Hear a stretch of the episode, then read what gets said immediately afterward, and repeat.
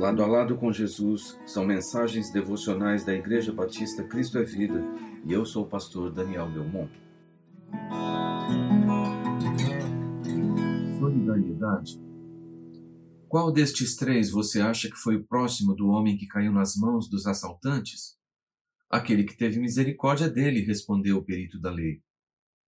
Jesus lhe disse: Vá e faça o mesmo. Evangelho de Lucas, capítulo 10, versículos 36 e 37. Solidariedade é o amor de Deus na prática, ou a prática do amor de Deus. Vemos isso na parábola do bom samaritano.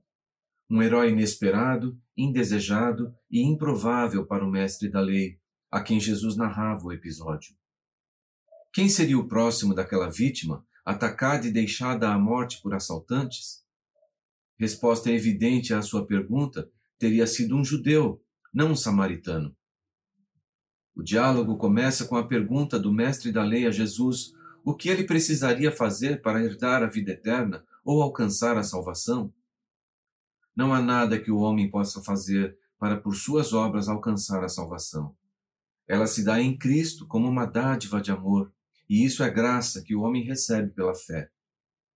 Praticar a misericórdia e a solidariedade não são requisitos salvíficos, são consequência da graça e do amor de Deus que impulsionam o crente a agir em favor do próximo.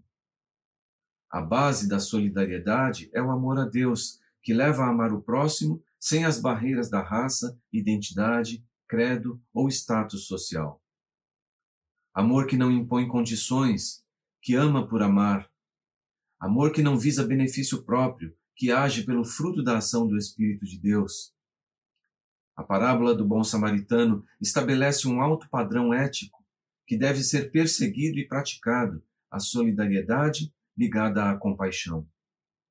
Na prática, precisamos voltar nossa atenção para o próximo, começando pelo nosso entorno. Precisamos ter um olhar mais atento ao nosso redor. Precisamos apresentar a Deus um coração disposto a obedecer, a ouvir Sua voz quando nos direciona aos desvalidos, quando quer que sejamos o próprio Cristo no cuidado com o outro. O samaritano amou o próximo como a si mesmo e nos deixou a lição de que, independente de quem seja, precisamos expressar o amor de Deus em ações de justiça, paz e salvação. Assim, desenvolveremos um coração solidário. Que o Senhor lhe abençoe.